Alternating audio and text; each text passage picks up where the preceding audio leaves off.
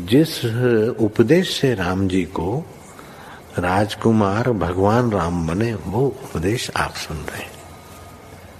कितना ऊंचा ग्रंथ है। इसको वाल्मीकि रामायण भी बोलते, योग वशिष्ठ महारामायण भी बोलते। राम तीर्थ ने इसी का बार बार अध्ययन किया था। ये आप भी शांत हो जाएंगे परमात्मा में और दूसरों को भी शांति देने की क्षमता देने वाला ये सदग्रंथ है। इसको वेदांत का सिद्धांत ग्रंथ बोलते हैं। दूसरे होते प्रक्रिया ग्रंथ, ये करके फिर कब वो आचार्य बनो तब समझो। ये तो थोड़ा पढ़ो और फिर वही सिद्धांत की बात। तो बार बार योग वशिष्ठ महारामायण विचारने योग।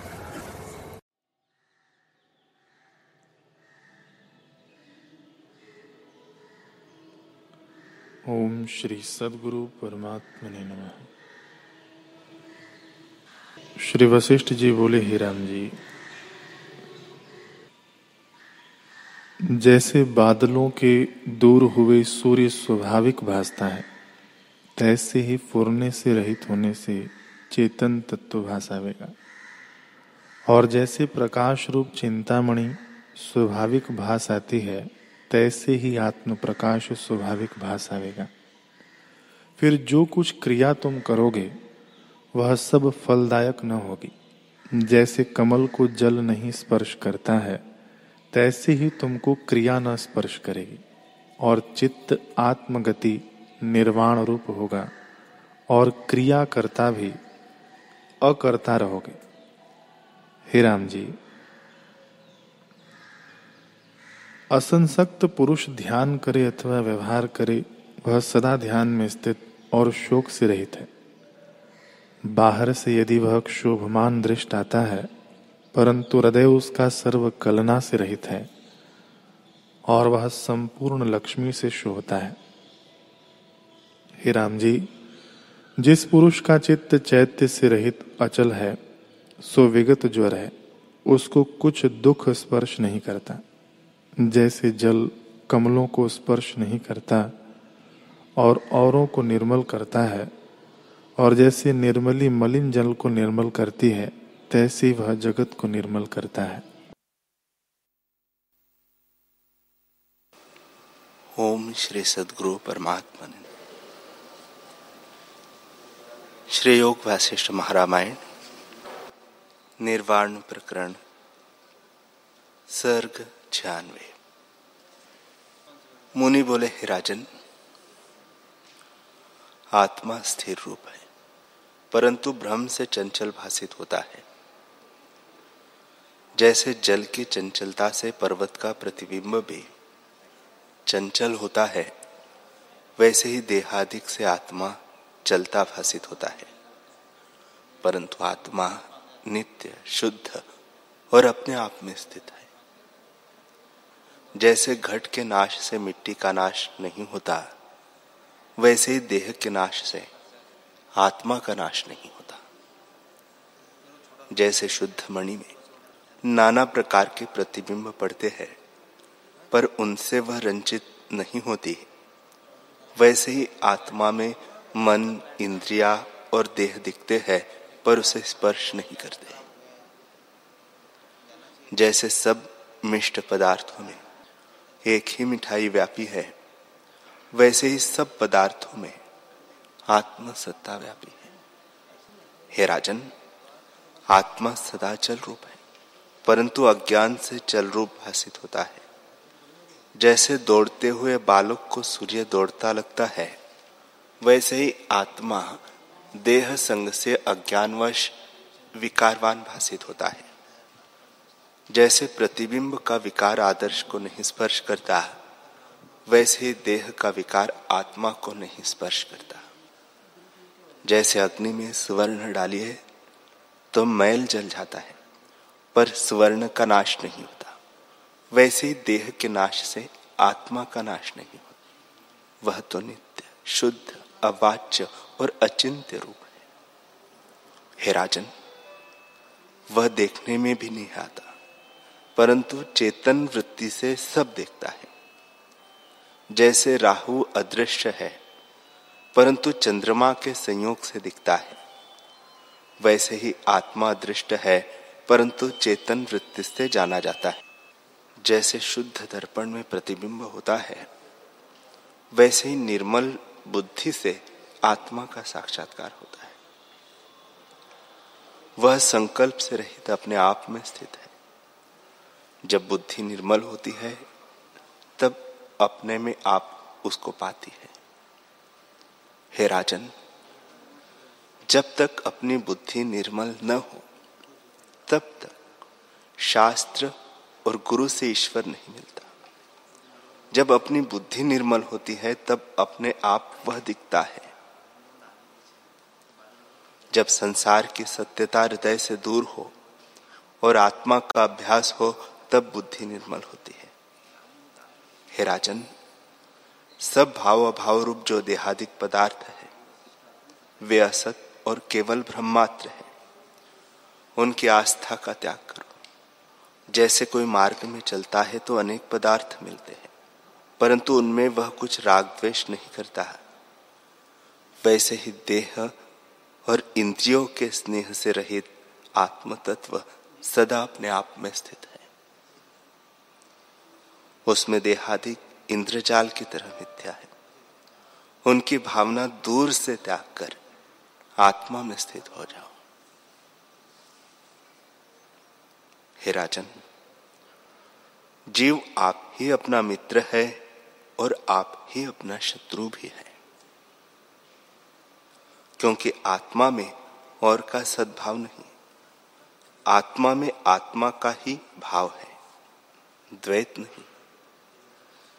जो दृश्य पदार्थ और अनात्म धर्म विषय से खींचकर चित्त को अपने रूप में स्थित करता है वह अपना मित्र होता है, और जो अनात्म धर्म में पदार्थों की ओर चित्त लगाता है वह अपना शत्रु है। वास्तव में जो कुछ दृश्य प्रपंच है वह भी आत्म रूप है। आत्मा से भिन्न कोई वस्तु नहीं। जैसे समुद्र में जल से भिन्न कुछ वस्तु नहीं, सब जल ही जल है, वैसे ही आत्मा से भिन्न जगत कोई वस्तु नहीं। उसमें अनुस्यूत अर्थात व्याप्त एक आत्म सत्ता ही स्थित है। जैसे अनेक घटों के जल में एक ही सूर्य का प्रतिबिंब प्रकाशित होता है वैसे ही अनेक देहों में एक ही आत्मा व्याप रहा है। वह न अस्त होता है और न उदय होता है। सदा एक रस अविनाशी पुरुष ज्यों का त्यों स्थित है। उसमें अहम भावना से संसार भासित होता है। जैसे सीपे में चांदी की बुद्धि होती है वैसे ही आत्मा में अहम बुद्धि संसार का कारण है। जीव इसी बुद्धि से सब दुखों का भागी होता है। जैसे वर्षा काल में सब नदियां समुद्र में प्रवेश करती है वैसे ही अनात्म के अभिमान से सब आपदाएं प्राप्त होती है। वास्तव में चिन्मात्र ब्रह्म और जीव में रंचक भी भेद नहीं है, दोनों एक रूप ही है। ऐसी बुद्धि ही बंधन से मुक्ति का कारण है। आत्मा सब में अनुस्थित अर्थात व्याप्त है। जैसे सूर्य का प्रकाश सब स्थानों में होता है परंतु जहां शुद्ध जल है वह स्पष्ट दिखता है। वैसे ही आत्मा सब जगह पूर्ण रूप से व्याप्त है परंतु शुद्ध बुद्धि में ही भासित होता है। जैसे तरंग और बुलबुले में जल ही व्याप रहा है वैसे ही अविनाशी आत्मा सर्वत्र व्यापा है। पर जैसे सुवर्ण में भूषण नहीं वैसे ही आत्मा में जगत का अभाव है। हे राजन, यह संसार आत्मा में नहीं है, केवल आत्मा ही है। जो एक वस्तु पात्र की तरह आधार होता है उसमें दूसरी वस्तु होती है। पर आत्मा तो अद्वैत है, उसमें दूसरी वस्तु संसार कहाँ से हो। जैसे स्वर्ण में भूषण कल्पित है, वास्तव में कुछ नहीं, वैसे ही आत्मा में संसार अज्ञान से कल्पित है, वास्तव में कुछ नहीं, केवल चिदाकाश है। जैसे नदियां और समुद्र नाम मात्र भिन्न है, वास्तव में जल ही जल है, वैसे ही केवल चिदाकाश में विश्व नाम मात्र को है। जितने आकार दिखते हैं उनको काल खा जाता है। जैसे नदियों को भक्षण करके समुद्र नहीं अघाता, वैसे ही पदार्थ समूह को भक्षण कर काल नहीं अघाता। हे राजन, ऐसे पदार्थों में क्या अभिलाषा करनी है। कई कोटि प्राणियों की सृष्टि उत्पन्न होती है और उसको काल खा जाता है। कोई पदार्थ काल से मुक्त नहीं होता। जैसे समुद्र में तरंग और बुलबुले उपजते हैं और नष्ट हो जाते हैं, इससे तो काल से अतीत पद की भावना कर, जिससे काल को भी भक्षण कर सके। कैसे भावना करिए, कैसे भक्षण करिए, सो सुनो। जैसे मंदराचल ने अगस्त्य मुनि के आने की भावना की है, वैसे ही तू भी अपने स्वरूप की भावना कर, तब काल को भक्षण करेगा। जैसे अगस्त्य मुनि ने समुद्र को पी लिया था, वैसे ही आत्मा रूपी अगस्त्य काल रूपी समुद्र को खा जाएगा। हे राजन, जन्म मरण आदि विकार भ्रम से है और आत्मा के प्रमाद से भासित होते हैं। जब आत्मा को निश्चय करके जानोगे, तब कोई विकार भासित न होगा, क्योंकि वे अज्ञान से रचे हैं। आकाश में कोई विकार नहीं। जैसे भ्रम से रस्सी में सर्प दिखता है, सो तब तक है जब तक रस्सी को नहीं जाना, और जब रस्सी को जाना, तब सर्प का भ्रम निवृत्त हो जाता है। वैसे ही जन्म मरण आदि विकार आत्मा में तब तक दिखते हैं जब तक आत्मा को नहीं जाना। जब आत्मा को जानोगे, तब सब विकार नष्ट हो जाएंगे। हे राजन, विकार से रहित आत्मा तेरा स्वरूप है, उसकी भावना कर, जैसे तेरे सारे दुख नष्ट हो जाए। आत्मपद को कहीं खोजने नहीं जाना है, न किसी वस्तु को जानकर ग्रहण करना है कि यह आत्मा है, और न किसी काल की अपेक्षा ही है। आत्मा तेरा अपना स्वरूप है और सर्वदा अनुभव रूप है। तुझसे भिन्न वस्तु कुछ नहीं। तू अपने यथार्थ रूप को जान। आत्मा के न जानने से मनुष्य अपने को दुखी जानता है। मैं मरूंगा, मैं दरिद्री हूं, मैं दास हूं, इत्यादि दुख तब तक होते हैं जब तक आत्मा को नहीं जाना। जब आत्मा को जानोगे, तब आनंद रूप हो जाओगे। जैसे किसी स्त्री की गोद में पुत्र हो और वह स्वप्न में देखे कि बालक मेरे पास नहीं है, तो वह बड़े दुख को प्राप्त हो और रुदन करने लगे। पर जब स्वप्न से जागे और देखे कि बालक उसकी गोद में है, तो बड़े आनंद को प्राप्त हो और उसके दुख शोक नष्ट हो जाए। हे राजन, वैसे ही तेरा आत्मा तेरे पास और सदानुभव रूप है। उसके प्रमाद से तू अपने को दुखी जानता है। जब अज्ञान रूपी निद्रा से तू जागेगा, तब अपने को जानेगा और तेरे दुख और शोक नष्ट हो जाएंगे। देह और इंद्रियादिक जो दृश्य है, उनसे मिलकर अपने को यह जानना कि मैं हूं, यही अज्ञान निद्रा है। इससे रहित होकर देख, जिसमें आनंद को प्राप्त हो। ये जो पदार्थ दिखते हैं सब मिथ्या है।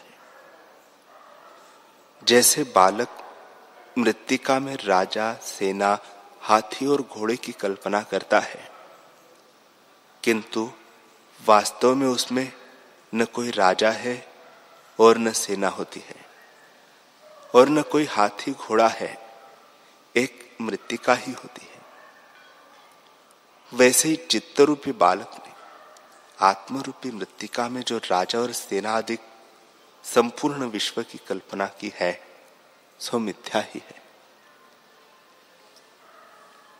हे राजन, एक उपाय तुझसे कहता हो, उसे कर, जिसमें तेरे दुख नष्ट हो जावे। एक वस्तु जो अहम अभिलाषा सहित वासना है, उसका त्याग कर। फिर जहां इच्छा हो वहां विचर, तुझे दुख का स्पर्श न होगा। संकल्प ही उपाधि है और कोई उपाधि नहीं। जैसे जब मणि तृण से ढकी होती है तब नहीं देख पड़ती, और जब तृण दूर करिए तब मणि प्रकट हो जाती है, वैसे ही आत्मा रूपी मणि वासना रूपी तृण से ढकी है। जब वासना रूपी तृण को दूर करिए तब आत्मा रूपी मणि प्रकट हो। हे राजन, जागृत, स्वप्न और सुषुप्ति से रहित जो आत्मपद है, उसको जब प्राप्त होगा तब जानेगा कि मैं मुक्त हूं। तेरा स्वरूप तो केवल आत्मरूप है, उस पद में स्थित हो। वह जन्मा नित्य चैतन्य मात्र और सबका अपना रूप है, उसी के प्रमाद से दुख होता है। जैसे बालक मृत्तिका के खिलौने बनाते हैं और हाथी घोड़ा आदि उनके नाम कल्पित कर अभिमान करते हैं कि ये मेरे हैं, और उनका नाश होने से दुखी होते हैं, वैसे ही बालक रूप अज्ञानी स्वरूप के प्रमाद से अभिमान करता है कि ये मेरे है और मैं इनका हूं, और उनका नाश होने से दुखी होता है। यह नहीं जानता कि सत का नाश नहीं होता। असत का नाश होने से सत का नाश मान बैठता है। जैसे घट का नाश होने से घटाकाश का नाश मानिए, वैसे ही मूर्खता से दुख पाता है। हे राजन, तू अपनी आत्मा जान। आत्मादिक संज्ञा की शास्त्रों ने उपदेश के लिए कल्पित की है, नहीं तो आत्मा तो अनिर्वचनीय पद है, उसमें वाणी की गति नहीं है, पर इन्हीं से जाना जाता है, क्योंकि मन और वाणी में भी आत्मसत्ता है। उसी से आत्मादिक संज्ञा सिद्ध होती है। जैसे जितने स्वप्न के पदार्थ हैं, उनमें अनुभव सत्ता है, उससे वे पदार्थ सिद्ध होते हैं, वैसे ही जितनी कुछ अर्थ संज्ञाएं हैं, वे सब आत्मा से सिद्ध होती है। ऐसा जो तेरा स्वरूप है, उसमें स्थित हो, जिसमें जरा, मृत्यु आदि दुख नष्ट हो जावे। हे राजन, निस्पंद होकर देखेगा तो स्पंदन में भी वही भासित होगा, और स्पंदन निस्पंदन तुल्य ही जान पड़ेंगे। जो समाधि में होगा अथवा चेष्टा करेगा तो भी तुल्य होगी, और न समाधि में शांति भासित होगी और न चेष्टा में दुख होगा। दोनों में एक रस रहेगा। हे राजन, देना अथवा लेना, यज्ञ, दान आदि क्रियाएं, जो कुछ प्राकृत आचार प्राप्त हो उसको मर्यादा और शास्त्र की विधि से कर, पर निश्चय आत्म रूप में ही रख। जैसे नट तरह तरह के स्वांग भरकर संपूर्ण चेष्टाएं करता है, पर उसमें निश्चय नटत्व का ही रहता है, वैसे ही तू सब चेष्टा कर, पर उनके अभिमान और संकल्प से रहित हो। ग्रहण अथवा त्याग, जो कुछ स्वाभाविक रूप से प्राप्त हो उसमें ज्यों का त्यों रहे। जब निर्विकल्प होकर अपने स्वरूप को देखेगा, तब उत्थान काल में भी तुझे आत्मा ही दिखेगा। जैसे जल के जानने से तरंग, फेन, बुलबुले आदि सब जल ही भासित होते हैं, वैसे ही जब तू आत्मा को जानेगा तब संसार भी आत्मरूप दिखेगा। जो आत्मा को नहीं जानता उसको जगत दिखता है और उससे वह दुख भी पाता है। इससे तू अंतर्मुख हो और संकल्प को त्याग कर परम निर्वाण अच्युत पद में स्थित हो जा। मुनि बोले, हे राजन, यह पुरुष संकल्प से ही बंधता है और आप ही मुक्त होता है। जब संकल्प से दृश्य की भावना करता है तब जन्म मरण को पाकर दुखी होता है। आप ही संकल्प करता है और आप ही बंधन को प्राप्त होता है। जैसे कुसवारी कीड़ा आप ही गुफा बनाकर और आप ही उसको बंद कर फंस जाता है, वैसे जीव अपने संकल्प से आप ही दुख पाता है। और जब संकल्प को अंतर्मुख करता है तब मुक्त होता है और मुक्त ही मानता है। इससे हे राजन, संकल्प को त्याग कर आत्मा की भावना कर, जिसमें तू सुखी हो।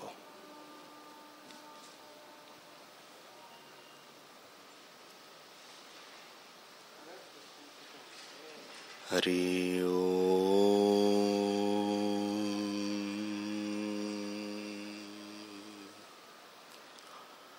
हरि ओम।